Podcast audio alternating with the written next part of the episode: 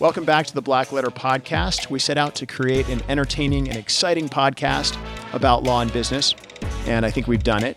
Black Letter, the name comes from the Gothic typeset that was originally used in the Gutenberg press. Over time, Black Letter became the only font that English law books were printed in. Everything else was printed in regular type.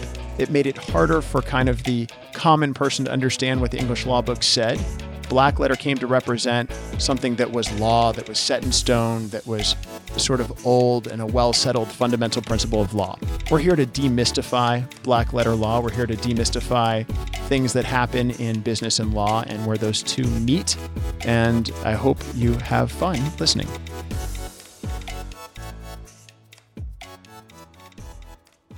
Hi, this is Tom Dunlap. Welcome back to the Black Letter Podcast.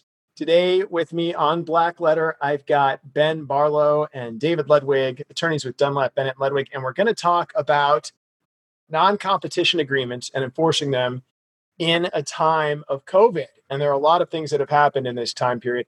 So, not only are courts closed, but when courts do open, it's for emergencies only. And it's really, it was hard before to get in front of a court to get injunctive relief to enforce a non compete, which is the main way to enforce a non compete. And it's even harder now. So, what considerations do you need? What do you need to think about as a business when you're looking at non competes, enforcing them, writing them?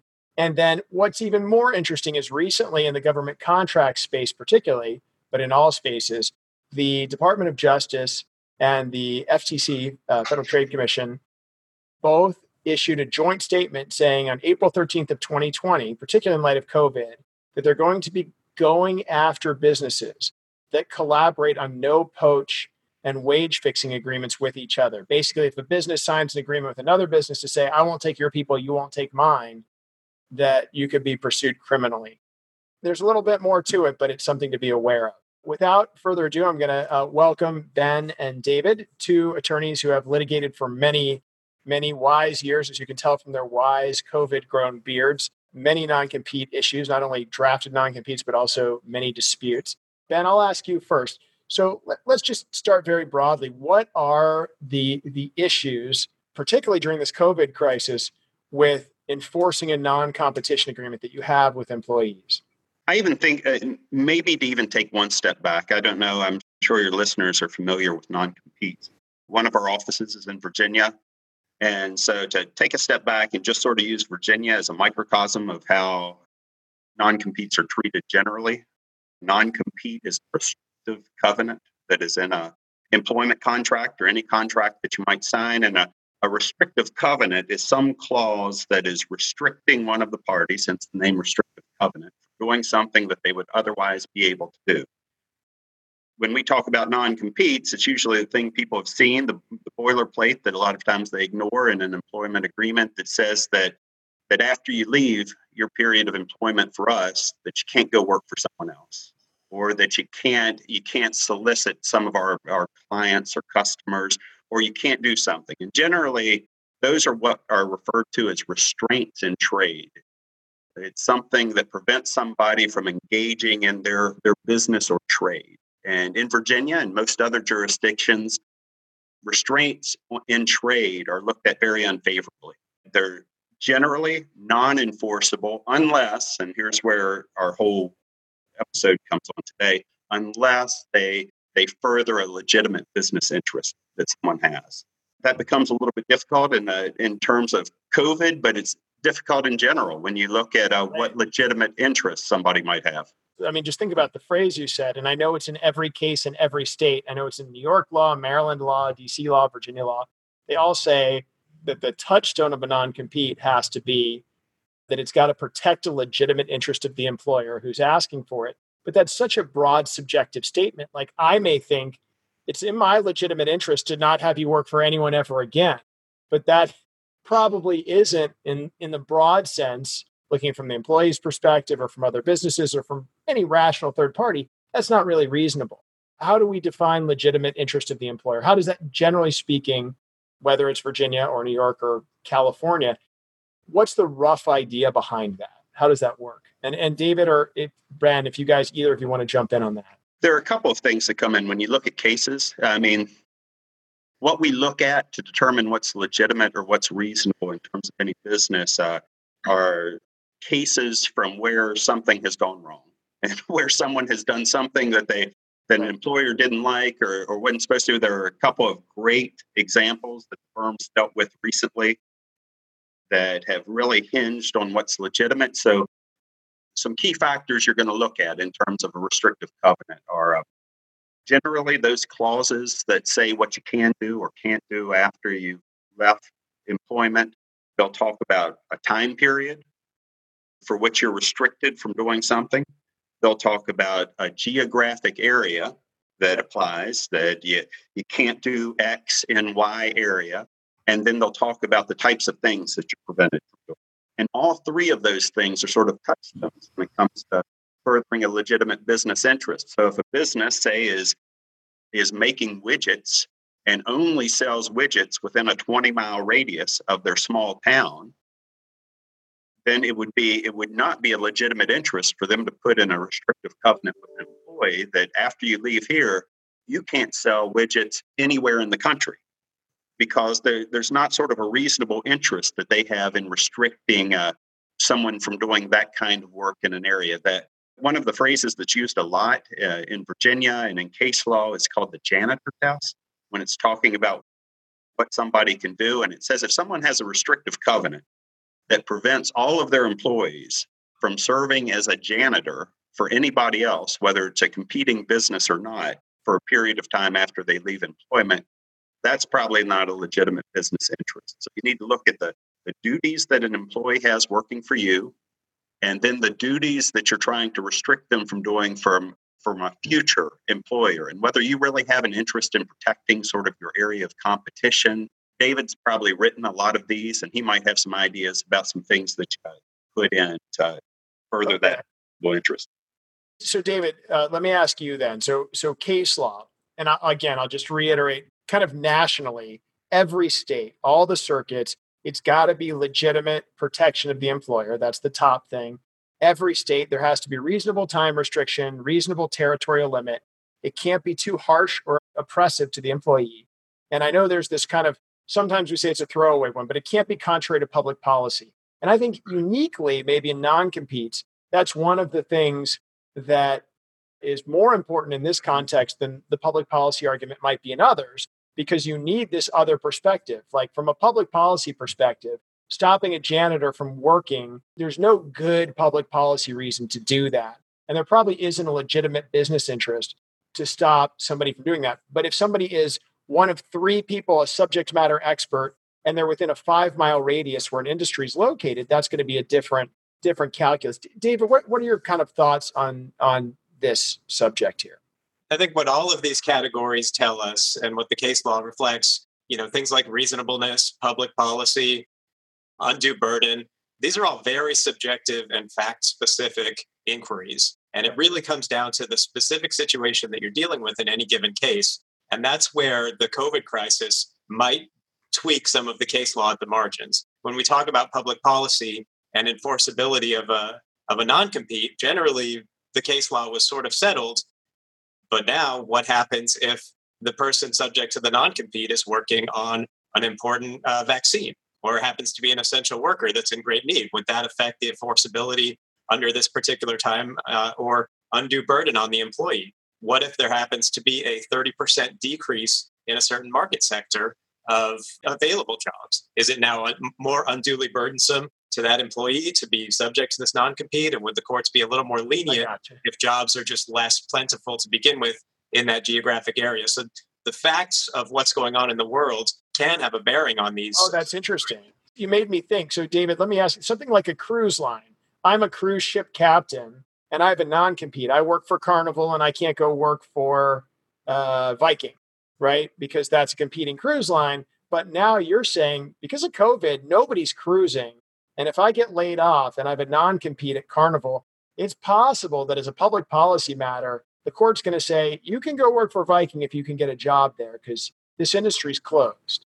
I mean, there's no legitimate business interest any longer if they're late. And I think that's another interesting thing. If somebody lays you off, can you enforce a non compete against somebody who the company has laid off? They've said, we don't need you anymore. do they have any legitimate business interest to say, but you can't compete even though we don't need you? To me, it feels like, and again, this isn't my field, so I defer to you, but to me, it feels like that's something that would be very hard to do if you're firing somebody or laying them off. Under New York law, I know that uh, layoffs are, are not, uh, non competes will not be enforced in the context of a layoff. I think Virginia is a little more nuanced. Is that right, Ben? Yeah, it is. And we, uh, a lot of times uh, something's written directly into a non compete in Virginia to deal with that. So, uh, three weeks ago, we had a situation with a non compete in a firm, uh, a sector where non competes are, are, really common, the financial, financial planning sector. Uh, that non, it's rife with non competes because your, your sort of your key area of business is your client lists. And so you don't want an investment advisor when they leave to take and solicit customers that they've developed while they were with you. But in this particular non-compete, the language was in there that the non-compete was was not going to apply it, unless there was a somebody resigned or there was a termination uh, for cause. That the non-compete wouldn't apply if there was a termination for anything but cause. So so our guy who came to the office after um, probably a little bit later than he should have to dis- discuss his non-compete he had resigned, and so his non compete applied. But if he had stayed at work and been terminated without cause, they, the business didn't have grounds to terminate him for cause. So if he had been terminated without cause, his non compete wouldn't have applied at all and he wouldn't have had an issue come up. It's one of the key areas that there are two. When you're talking about non competes, you're really the two areas that you're focused on. Uh, at our firm, we're we're fortunate enough to deal with both sides and, and really know the subject matter pretty well. But you're dealing with non competes from an employer's perspective and non competes from an employee's perspective. And so it sounds like, Ben, the earlier you talk to your attorney from a strategic standpoint, the more or less enforceable a non compete is going to be. I mean, that very specific instance, the employer on the other side probably said, look, if you can get that guy to resign, you can enforce that non compete. But if you fire him, you know, you're going to be stuck with him being able to compete and take those client lists potentially. absolutely. Sometimes you're talking about maybe waiting a few days. You're dealing with employees who are usually really frustrated at their job and they want to get out, that the situation's bad. But sometimes you're talking about the difference in waiting a couple of days and being wow. terminated without cause to save you hundreds of thousands of dollars back in. Well, so let me talk about then enforcement in these days of COVID. So I know, you know, doing litigation more in the IP space, but I know that it's the same space civil courts, federal courts, state courts, and they are backed up. I think New York federal court in Manhattan, Southern District of New York, I think the earliest trial date you're getting is like two years away. How is it if you need to get injunctive relief, which is usually an emergency thing? They're working for a competitor, they've got your secrets. Maybe they have your secrets, maybe they don't but what things do you need to think about before you decide to enforce? I mean, to me, it seems like you've got to have a really good case. I mean, you always want to have a good case, but this isn't the day and age where you can bully somebody and you wave a non compete at them. You need to have a really good case or you're just wasting money. That's what it seems like. Well, we just had this situation, like I said, same same situation three weeks ago in in the Fairfax courts in uh, don't know where people are watching the podcast at, but that's uh, Fairfax, Virginia, Northern Virginia, really wealthy county. Three things the employer scheduled an emergency hearing for an injunction in this uh, in this same deal where the person came to us with this non-compete.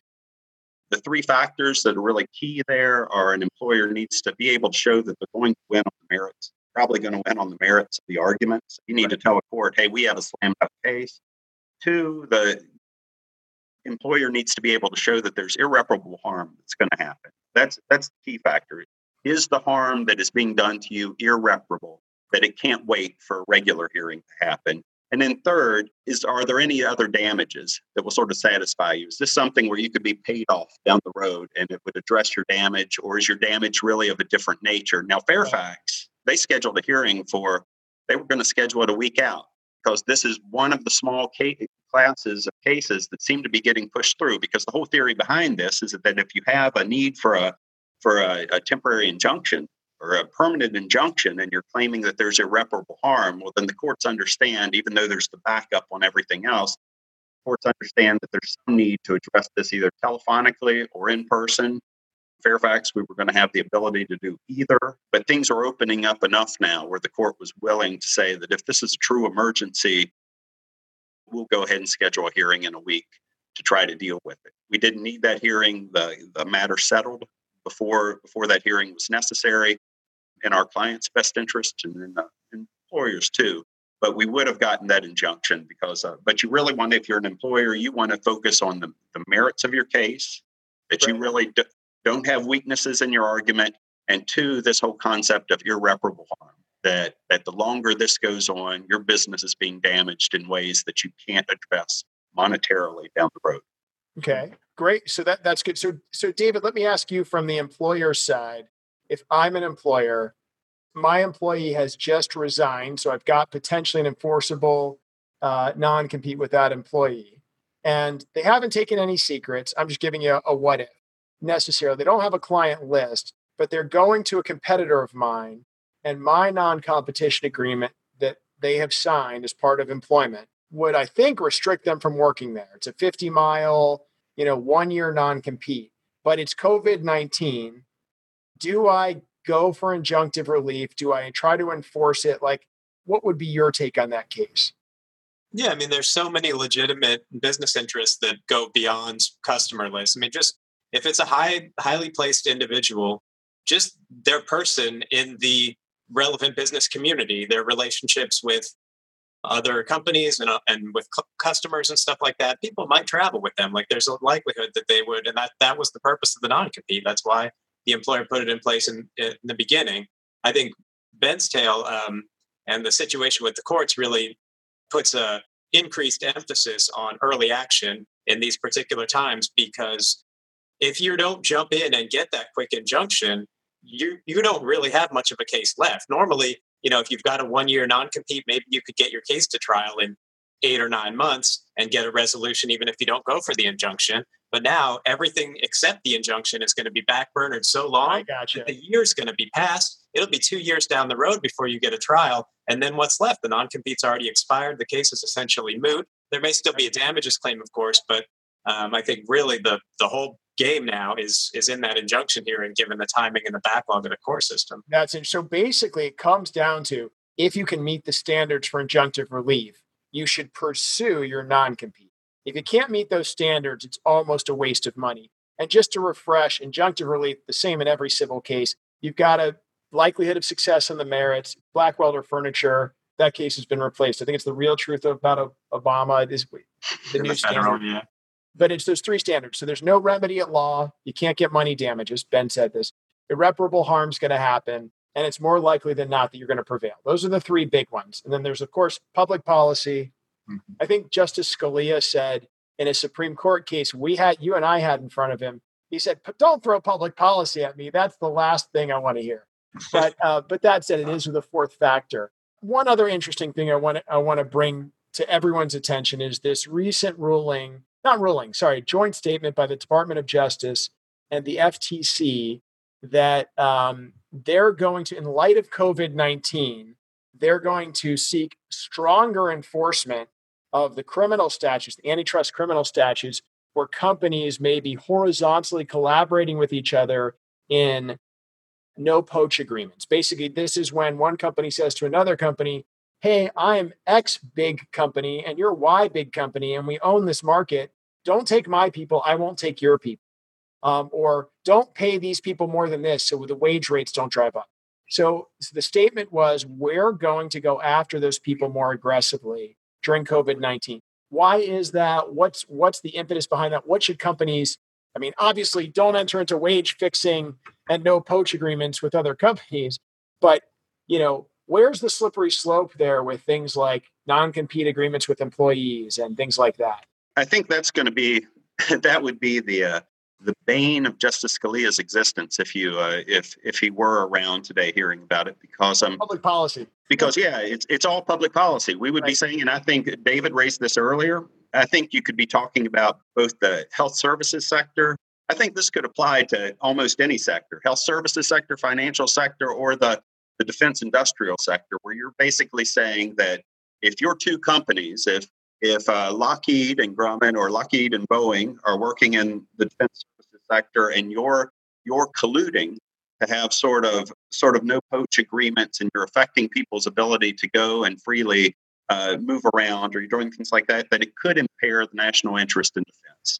Um, if you have two companies that are are in the vaccine sector, but wait, and, we're not saying that Lockheed and Boeing are doing that. No, no, no, no.